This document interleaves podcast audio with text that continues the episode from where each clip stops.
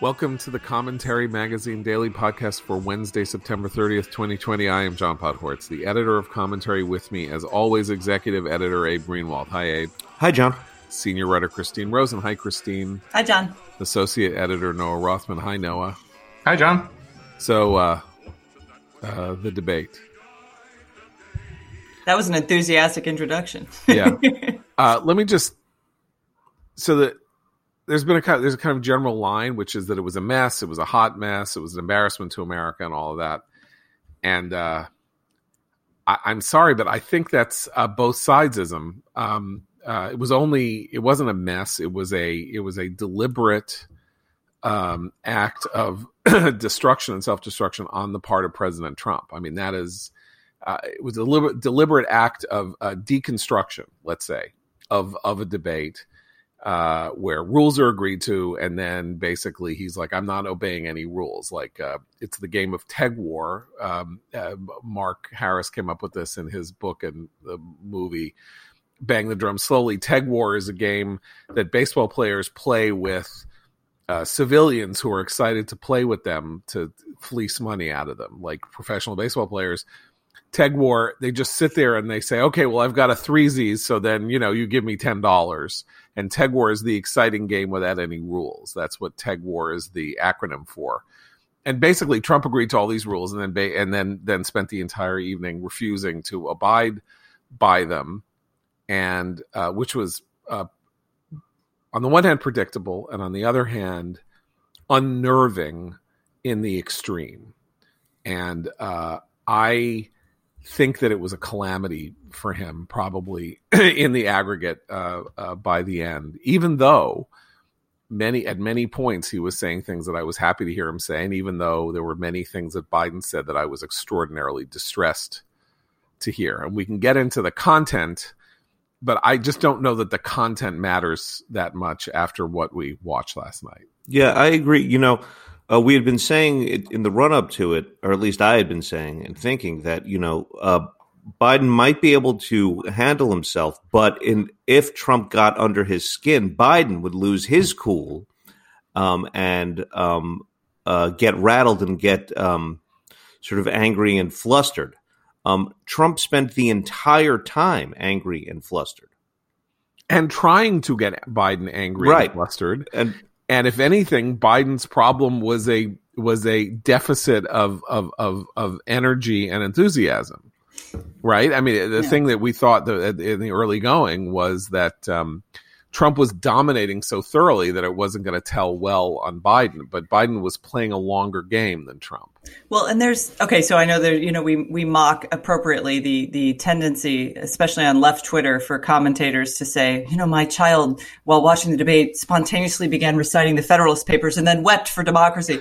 So I watched it with my 14 year old sons, and they had the reaction that I know a lot of people's uh, teenagers and young young people had, which is they were laughing. They couldn't believe, not laughing. I mean, it was kind of a cynical laughter, but it's like they couldn't believe that these were the two adults in the room. Um, and the I, that was the um, the aggression on the part of Trump, even if he was trying to dominate the debate, also backfired because at the few times during the evening that he actually let Biden start meandering, you saw Biden. You you saw the word salad that is everything that Biden says after minute after 30 seconds, and that actually would have been far more damaging to Biden's campaign than bullying him. There was also, I mean, we were chatting about this on the text thread, but there's such a physical difference between the two men last night in terms of like the bu- the bullying bigger Trump uh, who looks like the aging heavyweight guy and Biden who looks quite frail at moments actually. Um, so I didn't those optics didn't help Trump because again it, it, added to this idea that he was really overly belligerent and hostile at, in in a setting where he shouldn't have been. Noah. Yeah, just to emphasize that point, I mean, the the lack of any strate- strategy, strategic thought going into this thing was pretty evident in the part apparent in many ways. One of which is the fact that he decided it was his time to dominate the debate. I don't think he can help himself but dominate whatever setting he is in, even though it's his strategic imperative to make this race a referendum on his opponent. He seems to have no interest in doing so. Talked about the aggression and the and the you know contempt for the rules, which really frustrates people for whom style is the chief metric by which they're navigating this election. If you're an uncommitted voter, or more accurately, a loosely committed voter, you're not ideological. You're not voting on policy. You really aren't. You, you have policy preferences, but you like people, and the people are going to decide this thing for you. And there was one person on that stage who was really obnoxious. And I don't understand why the president was doing things like, as you say, Christine, stepping on Joe Biden. At one point, he was in the midst of talking down the pre COVID economy, which everybody knows is a failure. And, and as Biden was, was doing this, you could see the gears turning in his head where he sort of realized he stepped into a trap and the president rescued him from it right. for no apparent reason. Um, he uh, he he does this thing that conservatives I think probably find really frustrating if you corner them and ask them honestly, where he references stories, but he can't tell stories.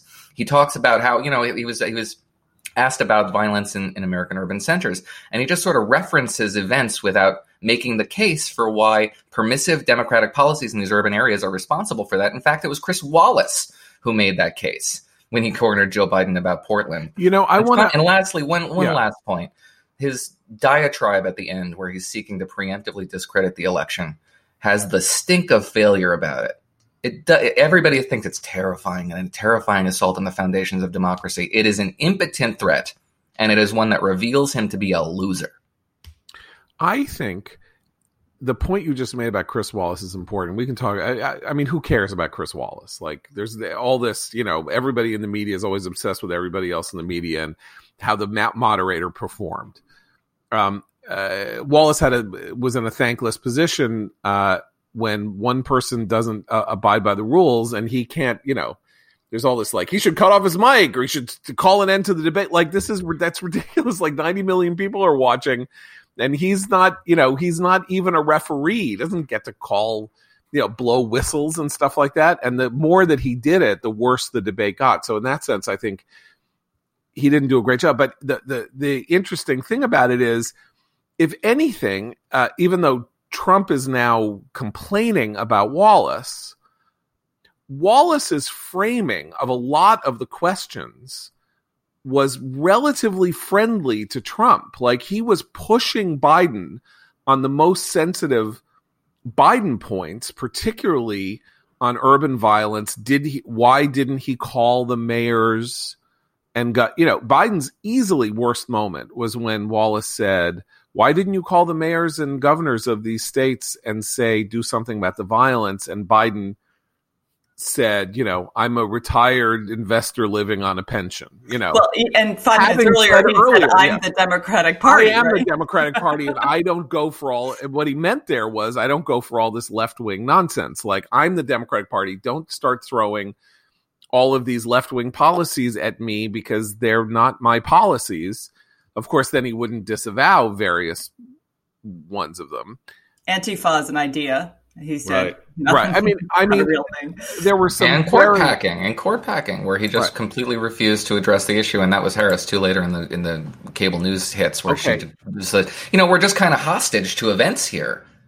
So uh, you're not really the Democratic think, Party. I, I think again that they have a very very deliberate strategy that will either work or blow up in their faces, and who knows, which is they are not going to let Trump make issues at, you know, like they're not going to answer Trump's attacks, meaning all these, you know, liberals are saying pack the court and, you know, and, and end the filibuster and, and increase the number of states so that, you know, because uh, Republicans have an unfair advantage.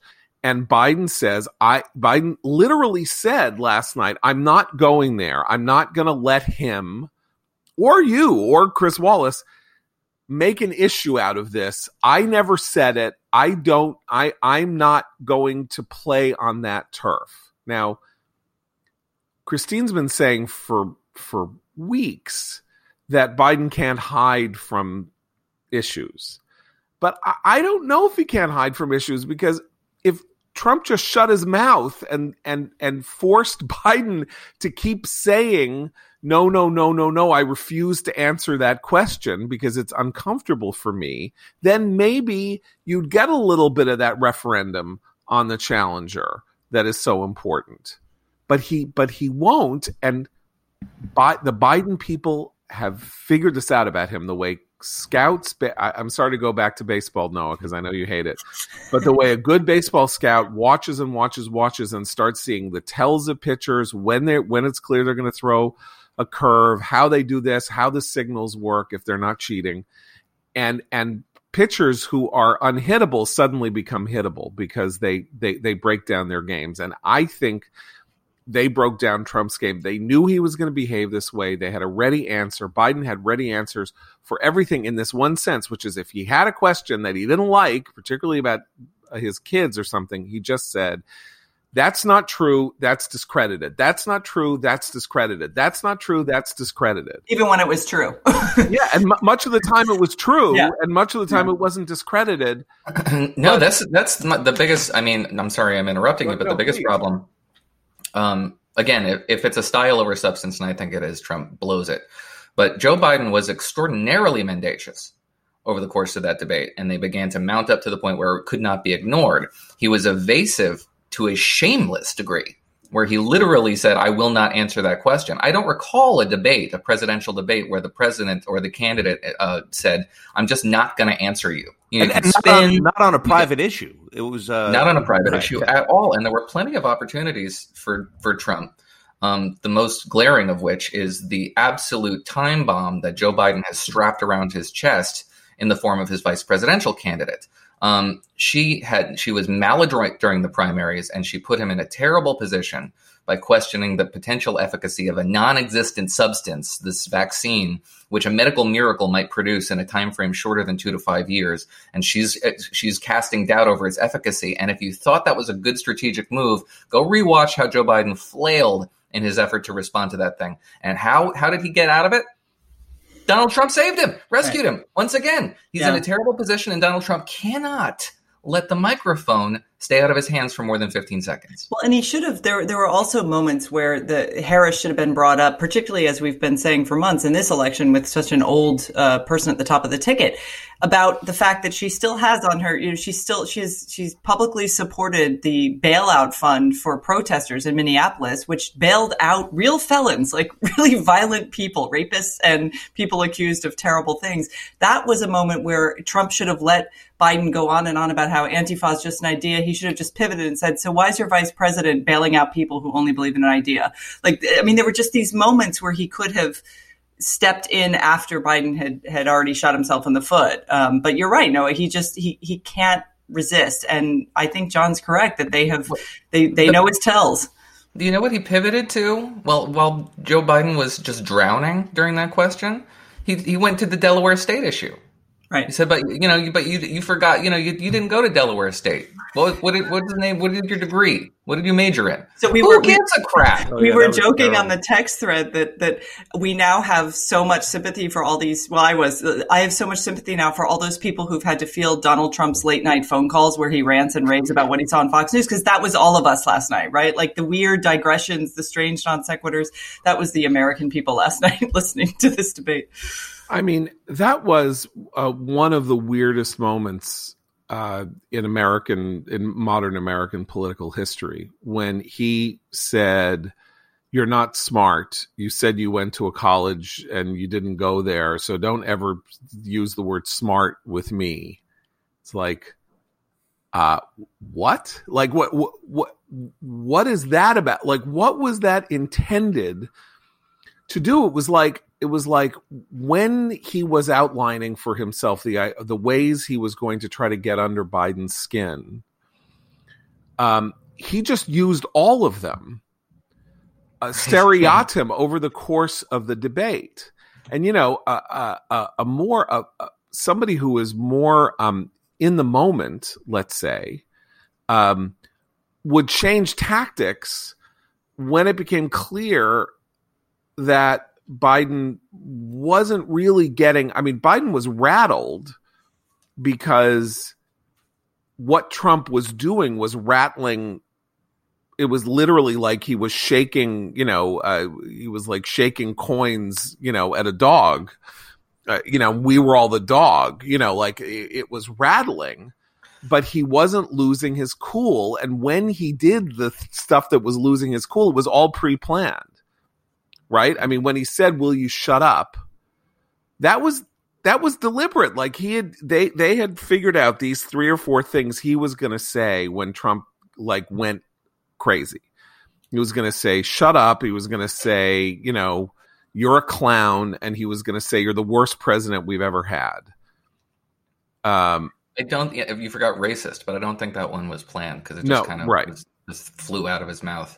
Right. Try to change the subject. I think it was you, John, and I'm not sure who uh, on our text thread. Somebody mentioned that he was um, maybe he was doing a rope a dope, right? Um, but I mean, that's not. I know a little bit about boxing, a true sport, um, and the rope a dope is a feint, right? I mean, you have to give your opponent a whole lot of rope to to hang Right. himself with. Uh, and the president was just doing the, the equivalent of just a flurry of jabs, none of which were especially effective. A couple landed, though. I mean, he did have punches that landed. He made effective points, especially in the beginning of the debate. Um, first 20 minutes. He wasn't terrible, but uh, it didn't last. Well, he wasn't terrible on substance at all. He was not terrible on substance. He- he's, he's extremely inconsistent on policy, Yeah. but he's not evasive. No, he, He will was- answer you directly. was And when I was watching this with my Yeah. wife, and one of the things that she noticed that I don't think the you know policy and political obsessed observers did was the amount of times that Joe Biden was chastised for not answering the question. It got to a point where it was conspicuous, and that's something that people don't like. They don't like evasive people. um my so Abe uh if 80 million people watch this apparently 83 million people watched the first Hillary uh, Trump debate in 2016 if 80 million people watch this um it will be the most watched political event since that debate. Nobody watched the conventions you know 20 million people watch the conventions or something like that. Nobody watches you know uh, people 20 million people and then declining to like 12 million watch the democratic debates.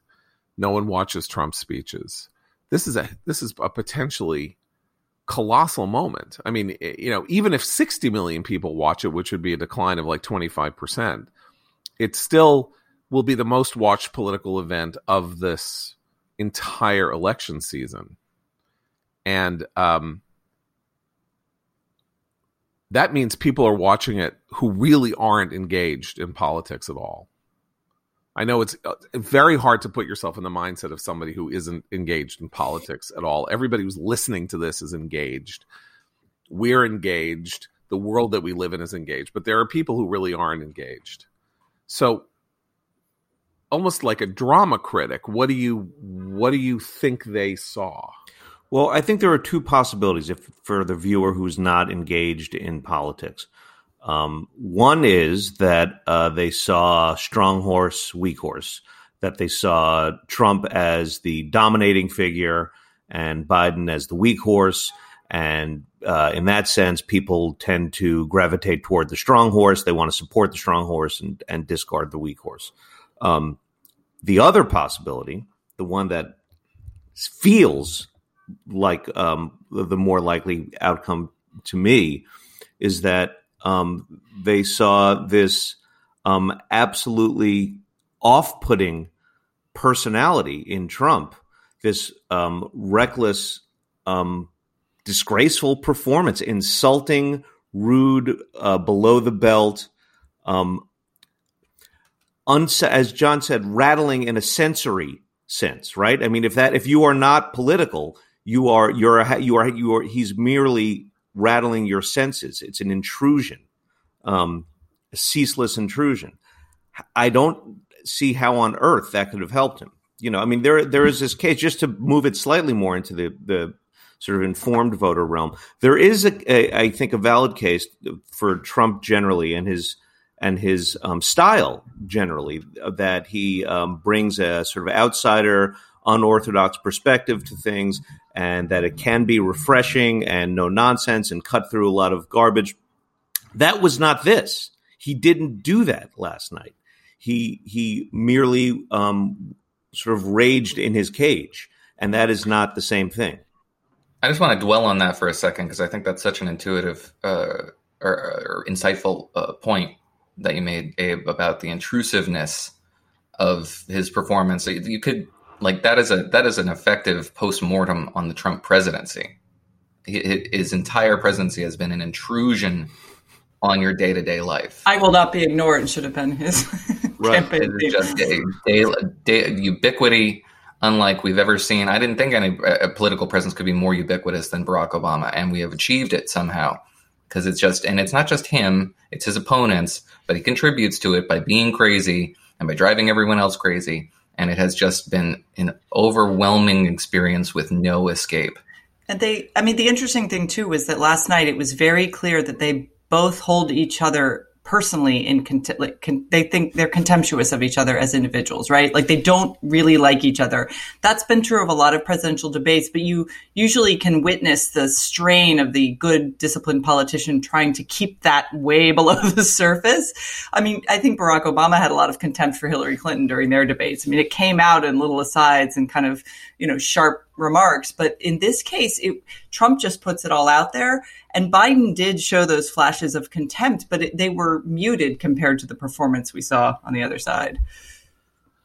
I, I think that the uh, competitive nature of politics creates the the uh, the uh, enmity dynamic. Uh, you know, it's it, now go back to your boxing. You know, you could see this like when Muhammad Ali was in the you know pregame in the weeks before he would he would box someone. You could see you know in his uh, per- performative pre-interviews and stuff like that him working himself up into a crazy lather about how horrible the person was whom he was going to fight and how he needed trash to crush talking. him and yeah. kill him. No, but no, I mean in his own head, the trash talking is a way of intimidating the other guy. But he, you could see it, and then when the fight was over, it was like it all exu- it all extruded from his body, and he was calm, and he was he had lost the aggression. It was all to work himself up into this state, and then when he had expiated it with the actual boxing match,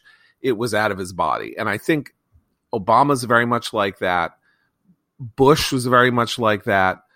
This is what happens to them and you know it's a very rare thing in the world like you have a, the entire world is watching you and how you handle yourself at any given moment can end your you know mo- deepest ambition to become a world historical figure through a mistake i mean the stakes you cannot the stakes are unimaginably high and trump i think in classic in in, in you know so he works himself up into a into a lather, but his lather is a different lather from most people's lather.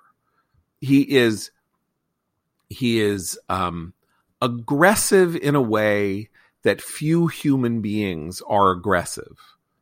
He is not ordinarily alpha male aggressive. He is not ordinarily sort of like competitive, I need to win at all costs aggressive. It's something else. It's protean. It is it is um, uh, you know if in fact he decided to run for president in 2011 because Obama made fun of him at the White House Correspondents' Dinner, um, that that's a mark of it. That's like a kind of revenge. You know, he just like was like, I am going to kill all of you in this room, hmm. and I will. You know, if it takes me five years, I will do it, and I will do it to you, and I'm going to do it to you. And that's not normal. It's not normal even at this level. And Biden is many things, but that's not what he, and he's also competitive. And of course he has contempt. He hates Trump. He hates him. He thinks he's disgusting. He doesn't like him. He doesn't like his pie. He doesn't like anything about him. But, you know, he's not that. So this is when I started by saying there's a little bit of both sidesism. Um, Biden is not the person responsible for this uh, being a hot mess, which is the term everybody was using. Biden would have been perfectly happy to have a different kind of debate. He was prepared for both. I to think. have a Bernie style debate, like the one he had with Sanders. That, yeah, that or or one-on-one. or even or even a sort of you know like Hillary and Obama, like where you know he's being treated with contempt, whatever. He was not setting the terms. And that's where Trump's self destructiveness comes in here. Because as Noah as Noah has Noah says, to make the rest of this race a referendum on the challenger, Trump needs to not be the issue. Biden needs to be the issue. And by the way, that doesn't mean that Hunter Biden is the issue. I'm sorry. Hunter Biden is not the issue. Biden is the issue. And, you know, and, when he had those moments where he was pressing Biden on, let's say, the environment, uh, you know, on sort of energy or on or on urban violence and all of that, that's where Biden was a little bit rocked on his heel, or or or Chris Wallace. But the debate was never about Biden, and that's exactly how Biden wants it. And there's this weird thing going on where all these liberals are saying there shouldn't be Biden should not agree to two more debates. What are you kidding me? One more debate like this and and Biden could win by 15 points. I mean, I'm not I'm not it's kidding. The single most out of touch thing I've ever seen the hive mind create in in real time. It was how first of all, as you say, this was good for your candidate. So why do you want less of this? And two, you want the the coda of the race to be the debate between Harris and Pence? You, this is not a well thought out thing. This is just you, are just so emotional, which is also because Trump drives everybody crazy. They've been driven crazy. They allow themselves to not have a rational thought and just react emotionally. But look, is, I I think there's again, a but case, again, like yeah. if, if you surveyed the cable news landscape yesterday and, and this morning, there's no having a rational conversation about this. What you're supposed to do is engage in a hyperbole Olympics and talk about how the, the republic itself has been irreparably tarnished by this spectacle and we are all worse off for it and it's a it's a symptom of american decline and anything less than that is insufficient to the moment and it is just obnoxious you cannot have a rational conversation about what happened however christine what about that point like this was a horrible moment for I don't know if it's a horrible moment for democracy. That's a dumb way to put it. It is a horrible. It, it, it horribly exposes qualities in American political culture and American culture that are frankly terrifying. And I, I now I'm going to play the child game. Like it's terrifying to me that my children are going to attain their majority in this world in which all standards of um, appropriate conduct are being shredded before their their eyes. And in that sense, maybe there is a case to be made that there shouldn't be any more debates because they're just they are it's like um airing hardcore porn on network television. Well, two two things to that. One one to to Noah's point, it, the one argument you could make for for Biden's team saying no more debates or the or the sort of left punditocracy saying no debates is that it would leave people with only this debate in their minds and that's good for them because because Trump looks so crazy. But I actually think of it. So, you know, if you go to the dermatologist, and uh, so I grew up in Florida, I have pale skin.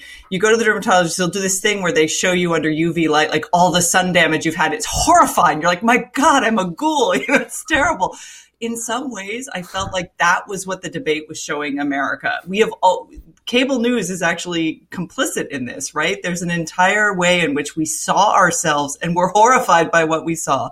That to me is actually long term a good thing. And watching with my kids, I mean, I had the same reaction you did, John. Like, my God, this is embarrassing. I've I just had a conversation with one of my sons the other day about not interrupting people, but here he is seeing the president do it live and like being chastised. But they took that as this is ridiculous. This is the best that, of the politicians of that generation that it that's produced. I mean, they they like I said, it was slightly cynical, but they don't follow political stuff that much. They just saw it as a spectacle, and the spectacle was embarrassing but it is showing us something that is true about ourselves that has nothing to do with partisanship. It's how we conduct our politics. And we can change that if we decide to, but there's something entertaining in it that keeps us doing it this way too. Well, I think uh, yeah. what's astounding to me is that uh, Joe Biden called the pres- told the president of the United States to shut up and called him a clown. And that and wasn't the, what's that? And a racist. Yeah, and that wasn't the obnoxious side right? that I mean that that is the very sad sad statement on this. I mean because even even that alone would be a horror in in the in the framework we're we're talking about, you know. Well, yeah, it's well, terrible, but Trump called him number 2. Trump Trump literally said that Biden was duty in Is that front not a of reference to the vice presidency? he's a Like number? Yeah, of course it was a double entendre, which gives you a sense of you know the level of his you know the the comic genius that people of the people who are f- trying to feed him you know uh, great lines. I mean you know Biden's number two, so he's number two. Like Surprised he didn't make a duty reference Yeah. either. well, he's got two more debates to make a duty reference. Oh, it's coming. Um, there's, but can I say another thing that I think the hive mind is is getting wrong about this? Everybody's all worked up about the president refusing to denounce uh, Proud Boys or saying maybe he kind of activated Proud Boys with this Proud Boys stand stand back, stand by line. Um, to my ears, both these candidates rejected violence pretty explicitly. Uh, that moment seemed to me to be the president saying, you know, he said literally, "I'll say whatever you want me to say." And yes, he said, you know, it should be peaceful. And Joe Biden said, I reject violence. What neither of them did was alienate any of their supporters, even the most obnoxious and disgusting groups like the white supremacists on Trump's side, like Antifa on Joe Biden's side. Neither of them did anything to distance themselves from these groups. Joe Biden dismissed Antifa as an idea, as though that makes it less condemnable. Uh, because it's not an organization, according to FBI Director Chris Wray, it's somehow not condemnable. But the the terrible idea begets the organization, and Joe Biden doesn't seem to have any trouble de- denouncing other racist, violent, obnoxious ideas. So both of them determined to legitimize these fringes, which both parties have been determined to do for a very long time, unfortunately. But both of them did explicitly reject violence, and I just didn't hear what everybody else seems to have heard or what they worked themselves up into thinking they heard, which was some sort of a coded, uh, you know, activation of the the Proud Boy sleeper cell. Okay, I, I, I am I am strangely enough, I am in agreement with you that you know that I, I think that was a Trump word salad, but um, he has to own the fact that in the segment in which he was talking about respecting the results of the election. He said, I want you to go to the polls and watch. I want you to, I, I, I want my people to be ready to make sure that, you know, they don't steal the election. Now that is very weird rhetoric because there is a process by which elections are watched and certified and all of that. And that is not that you know uh, some uh, uh, radio talk show listener goes and stands in a polling place and st- stands there with his arms folded and watches people. First of all, you're not allowed to do that. He said something very bizarre about how people were thrown out of a polling place in Philadelphia where people were doing early voting. You are not legally allowed to stand in a polling place if you are not voting, precisely to prevent there from being physical intimidation at the polls. That is a response to behaviors in Chicago and elsewhere in the 20s, 30s, and 40s when, without question, there was voter fraud of, of very high order and elections were stolen or run or ballots were boxes were stuffed by, you know, uh, machine people and mobsters and, and that kind of thing. Trump literally used that as an example of how the election was being stolen from him when it was his own people who were misbehaving and and disobeying the rules. So um, he was in effect endorsing some weird kind of populist antinomian posse to make sure that the election wasn't stolen after the election. Now, I'm not going to go with Norm Bray. I'm not going to go with I'm not whatever. That is disqualifying just as a matter of course. Like that we have methods. There are recount methods. There are ballot watch. Every poll has poll watchers. Every state counting modality has.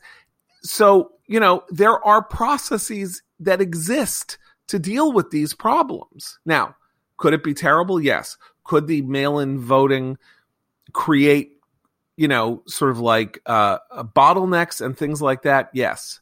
Um, I don't know how that harms Trump exactly, because if he's going to win, you know, if he thinks he's going to win, this whole notion that he, he only doesn't win if they steal the election after the election um, is based on an, a, a remarkable lack of faith in his ability to win the election, don't you think? Yeah, it's, it, ma- it makes him sound like a loser. And look, we talked about this when he mentioned when he did this whole rant about repeatedly re- you know, being coy about whether or not he'll accept the election results. He wants to have it both ways. He wants you to be a little anxious, maybe trepidatious about the prospect that he could blow this whole thing up. But he also then says very explicitly that he wants it to be peaceful and tells he tells his supporters who are more violent, on, inclined towards violence, to stand by, back off. So that's he wants to he wants it to be ambiguous. So it's hard to blame anybody who sees ambiguity in the statement. It's intentional. And that's And what I mean when when we look at what he said about the Proud Boys.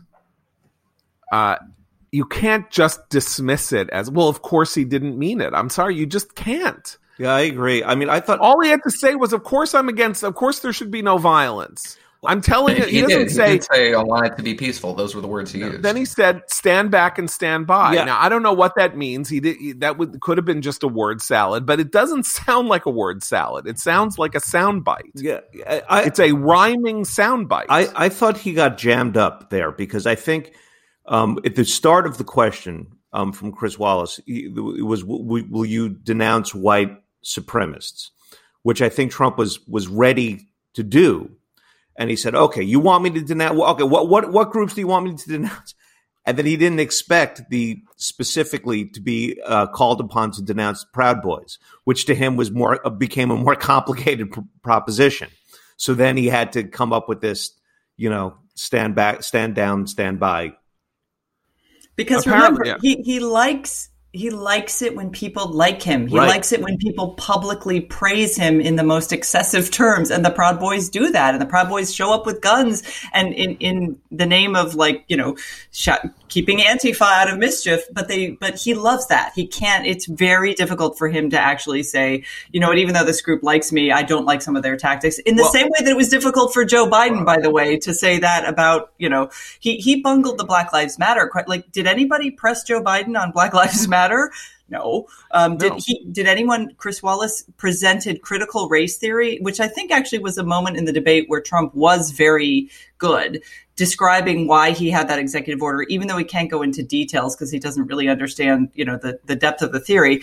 But he was very good at explicating why he is doing this, and it was the question was phrased as if it's just diversity training, and that is not what this critical race theory project is. In the same way that Biden wasn't pressed and Trump was missed the opportunity to press him when he equated equity with equality. Those are two very different concepts. And when he said, "I believe there's systemic racism, but really with cops it's just a few bad apples," those are contradictory positions, and nobody pressed him on that. I, will say this that that Biden um, came up with a formulation that that that was cleverer than I anticipated, which is when uh, Trump's going law and order, law and order, and uh, Wallace asked something about law and order, and he said, "I am for law and order and justice." Now, that's nonsense, right? Because law is justice. So you don't. So it's a it's a tautology, uh, or or a, is that the right word? I don't know. Anyway, law and order. It's a redundancy to say law and order and justice because law is justice. Therefore, you don't need to say. But it was a way of saying I'm for law and order, but I'm not going to let it be defined the way Trump defines it, which is, uh, you know, uh, cops uh, first, cops last, cops always. Now, I think that's scummy, but I think it's smart. And again, it's very easy to look at Biden and say, you know, he he's not, you know, he's a he's he's an idiot, uh, you know, he he you know he doesn't know how to talk, or he doesn't have anything to say, and all this.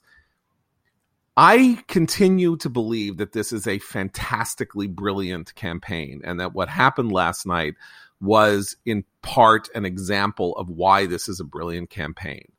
They whatever they were doing over the last two weeks with him, where he called all the lids and wasn't around, they were trying to make sure that he didn't go tit for tat for Trump, that he that he didn't get his Irish up, as you might say, and be Trump to Trump, and that he was not to engage on issues ever and just say you that's a lie whenever he didn't want to say anything or he's what he's saying is not true or whatever. And and um, it looked bad in the first 15 minutes and by the by the 90th minute he in some fundamental way trump didn't land a glove on him.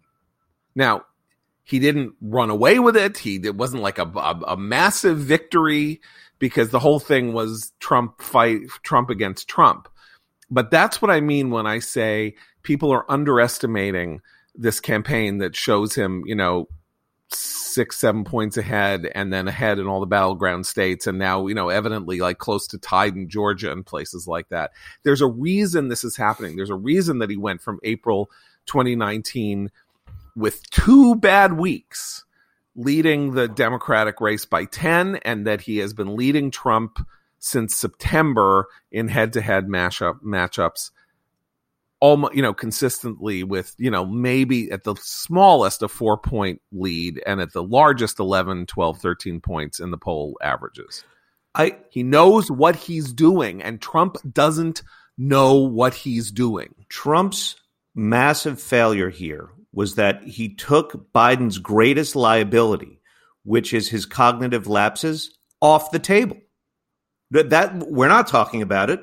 Uh, no one is, right? And that was the thing going in that everyone was waiting to see uh, if it, whether or not it would undo him. And I always thought that was a mistake, though. He didn't. He's there are very few instances where he evinced that kind of problem on the debate stage um, he's just he's just sharper in those in those exchanges than he is when he's on you know when he's in front of a teleprompter in front of an audience. It's just he's it, it was a it was foolish to lower expectations like that. But you know what, Biden wasn't sharp. I mean, I I think as I say, I think he he pursued his strategy and did what he needed to do and got the result that he wanted. But I think Abe's right that left to his own devices in that setting with that set of circumstances and the way his voice sounds now and all of that, the hoarseness and kind of the uh, occasionally puzzled expressions that seem to cross his face. Right. Not that if you had a camera on your on your face for 90 second 90 minutes, you know, you wouldn't look weird at various moments. So I don't want to overestimate that, but um you could have made a case that he, you know, he lost a lot of steps, particularly, uh, you know, given um, the vitality that Trump showed. I mean, whatever Trump showed, it was vitality. Like he didn't seem like a 74 year old, you know, guy who, you know, needed a nap. Right. So, uh, um, so I don't know that, that, uh, played right. Biden couldn't have raised those questions couldn't have been raised in in people's heads. But again, Trump didn't let that happen. Right.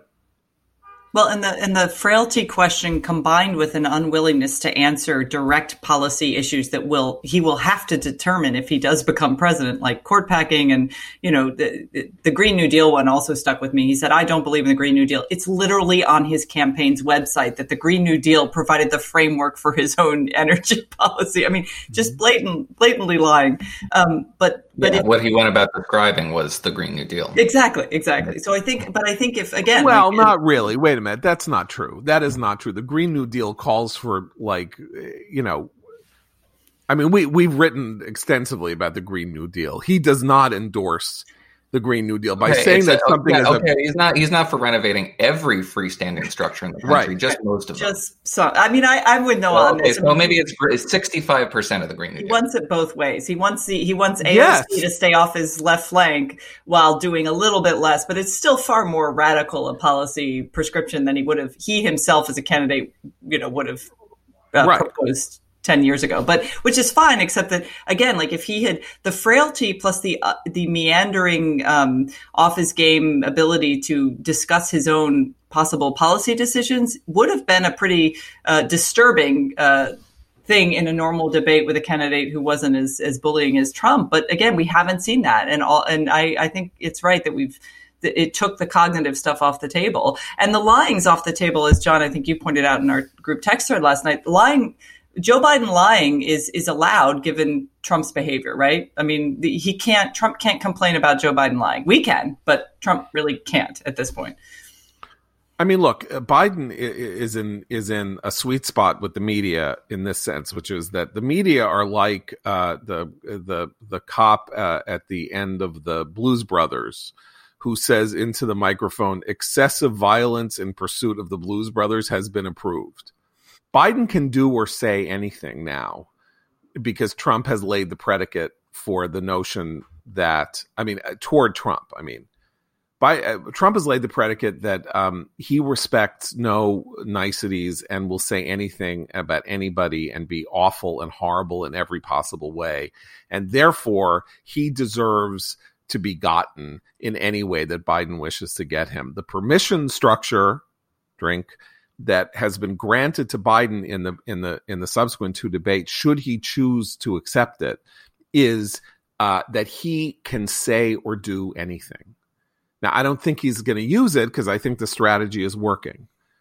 But what people were angry about in the commentariat was that Biden didn't go over and punch Trump in the face. That's what it was like. He, you know, they were sitting there watching him behave this way, and they wanted Biden or Chris Wallace as a surrogate. And look, he said shut up, right? I mean, it's not like he didn't say shut. They wanted him to go over and put his hands around Trump's neck and throttle him until he was dead. That is how much they hate Trump. Noah, let's talk a little bit about the post election, uh, post election, the post debate uh, Insta commentary, because I was switching between George Stephanopoulos on ABC and Jake Tapper on CNN.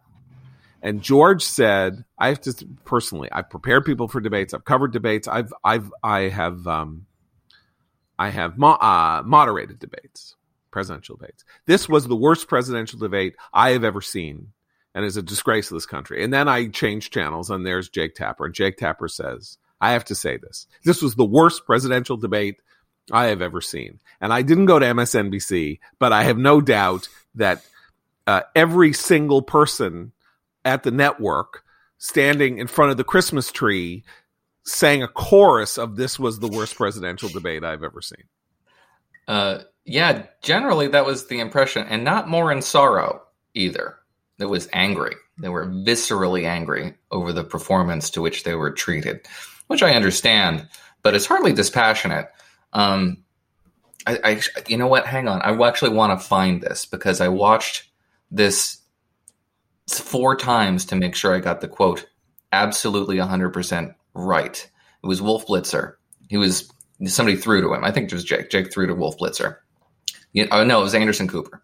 Throws to Anderson Cooper, throws to Wolf Blitzer. You know, Wolf Blitzer pivots to the next topic or whatever. So he goes, you know, Anderson, the people who are watching this debate around the world, here on CNN, more than 200 countries and territories, clearly this debate was an embarrassment for the United States of America.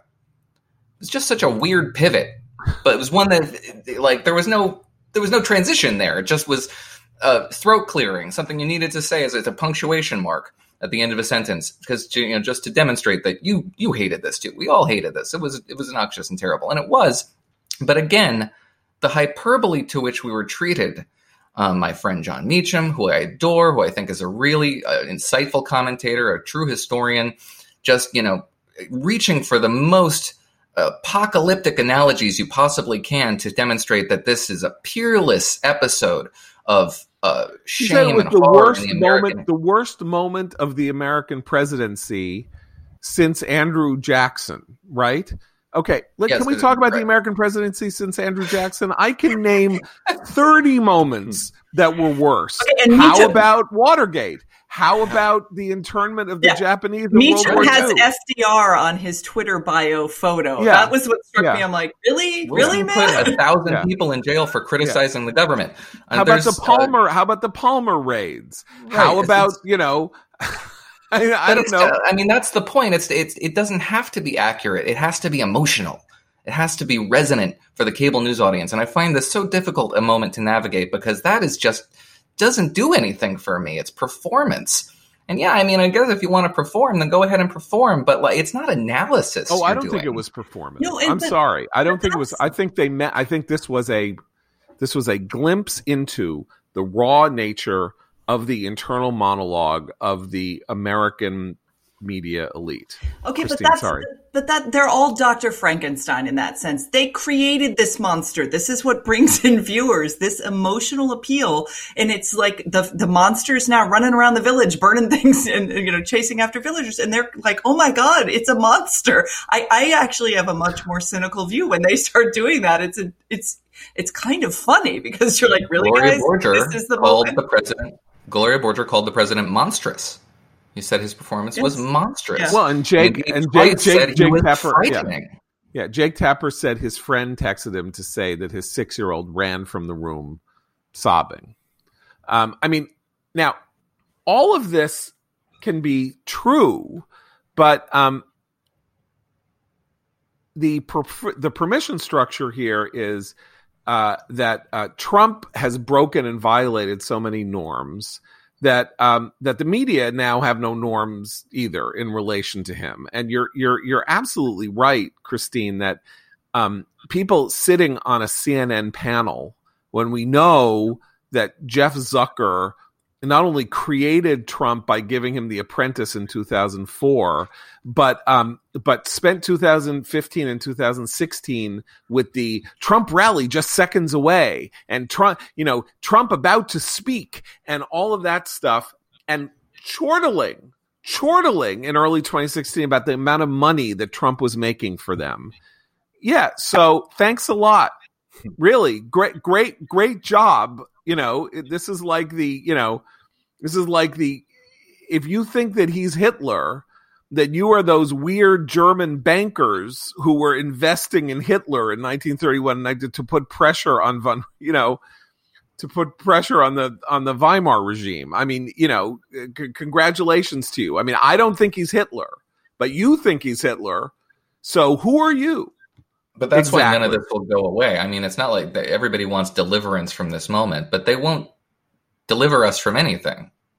You know, let's say Trump loses and he's no longer, you know, a, a threat as they define it in terms of the amount of power that he can access in government. It's not like they're going to let this show end. The show must go on. And Donald Trump will be a participant in that effort. Well, that is a very that is a very uh, although I think that it is much easier for them to squash him down after he loses to put to create a cone of silence that causes him either to only go on Fox or create his own network or go on Substack and sell, you know, a, a, a million dollar a year, you know, newsletter so he can brand himself through the rest of his presidency. Last last point. Uh, Chris Wallace brought up his taxes, and Trump said, "My family has lost millions and millions of dollars coming down here to help me." Uh, does who does that does is that a good? I don't know. I mean, uh, is that good? I don't know. I, I, I smiled when the president said he's he's he's actually under leveraged because I just wonder what voter that appeals to. we have we, I really want to know what your debt structure is before I cast my ballot. No, but I that's mean, he that's also the said this. wounded ego. sorry. That, you know, that's the wounded ego that that that the Times got a direct hit.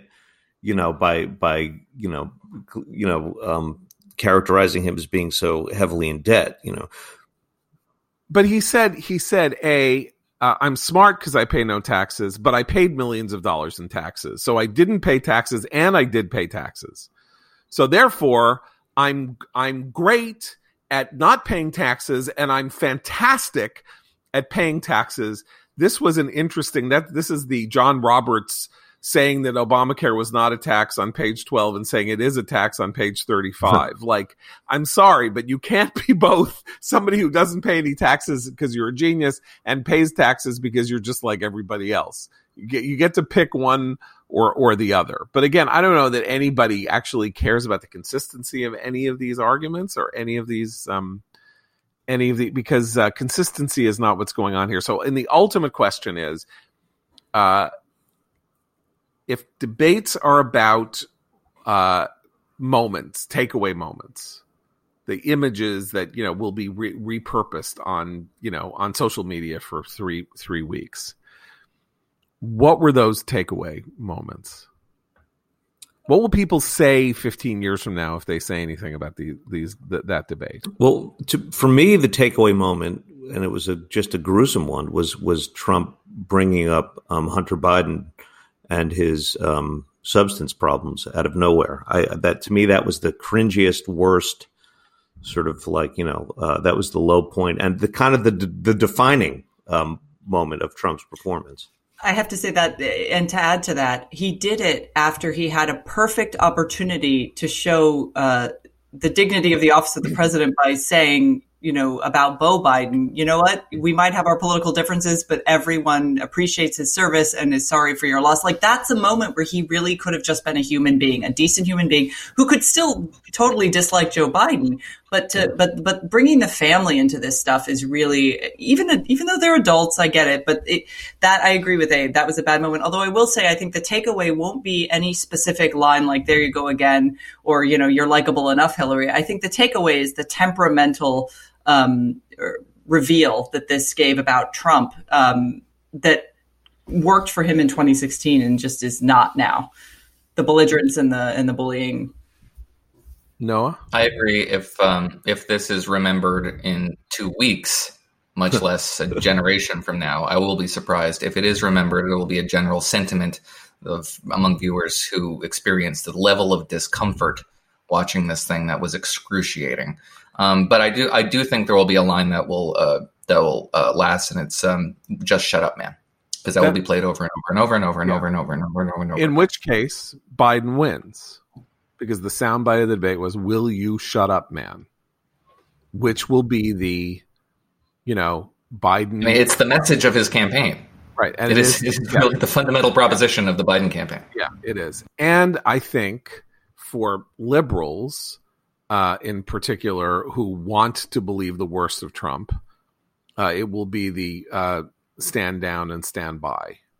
Uh, again, because this is the problem with that line, which is if it was a word salad and he stumbled into it, that's not what it sounds like. It sounds written.